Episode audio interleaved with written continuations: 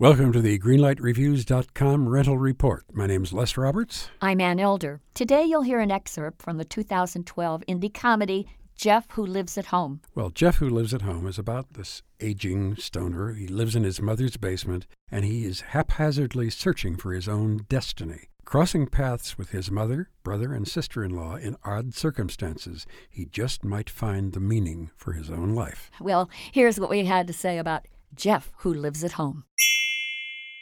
Well, maybe the whole film is about self discovery. You see Jeff trying to find out who he is, you see Pat struggling with his identity, and ultimately their mother, played by Susan Sarandon, discovers to her shock the identity of this secret admirer in the office, and that also gives pause to her to consider something that she might not have earlier in her life. Well, I think that we expected seeing these two guys, you know, Ed Helms and Jason Segel, a rollicking comedy. Well, a rollicking, raunchy comedy. Yes, this is not a comedy. It's really kind of a serious and, to me, fascinating look at people changing. Jeff, who lives at home, will be an okay rental. I'm going to give it a solid yellow light, Les. Well, I enjoyed the film enough to give it not a vibrant, but a very good solid green light. Okay, well, we're close. So, one green light, one yellow light for Jeff, who lives at home.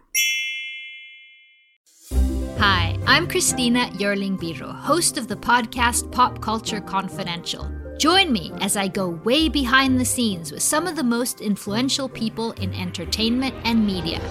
Hear actors such as Succession's Brian Cox talk about his favorite characters to play. There always has to be a mystery. The audience have to be in a situation where they want to know what's going on. Meet studio execs like Pixar chief Pete Docter and learn his secret on how he makes us cry. Emotion is our first language. And so many others who are defining popular culture, from Obama speechwriter David Litt to Top Chef host Padma Lakshmi. We don't often think about food politically, or we don't want to, but it really is.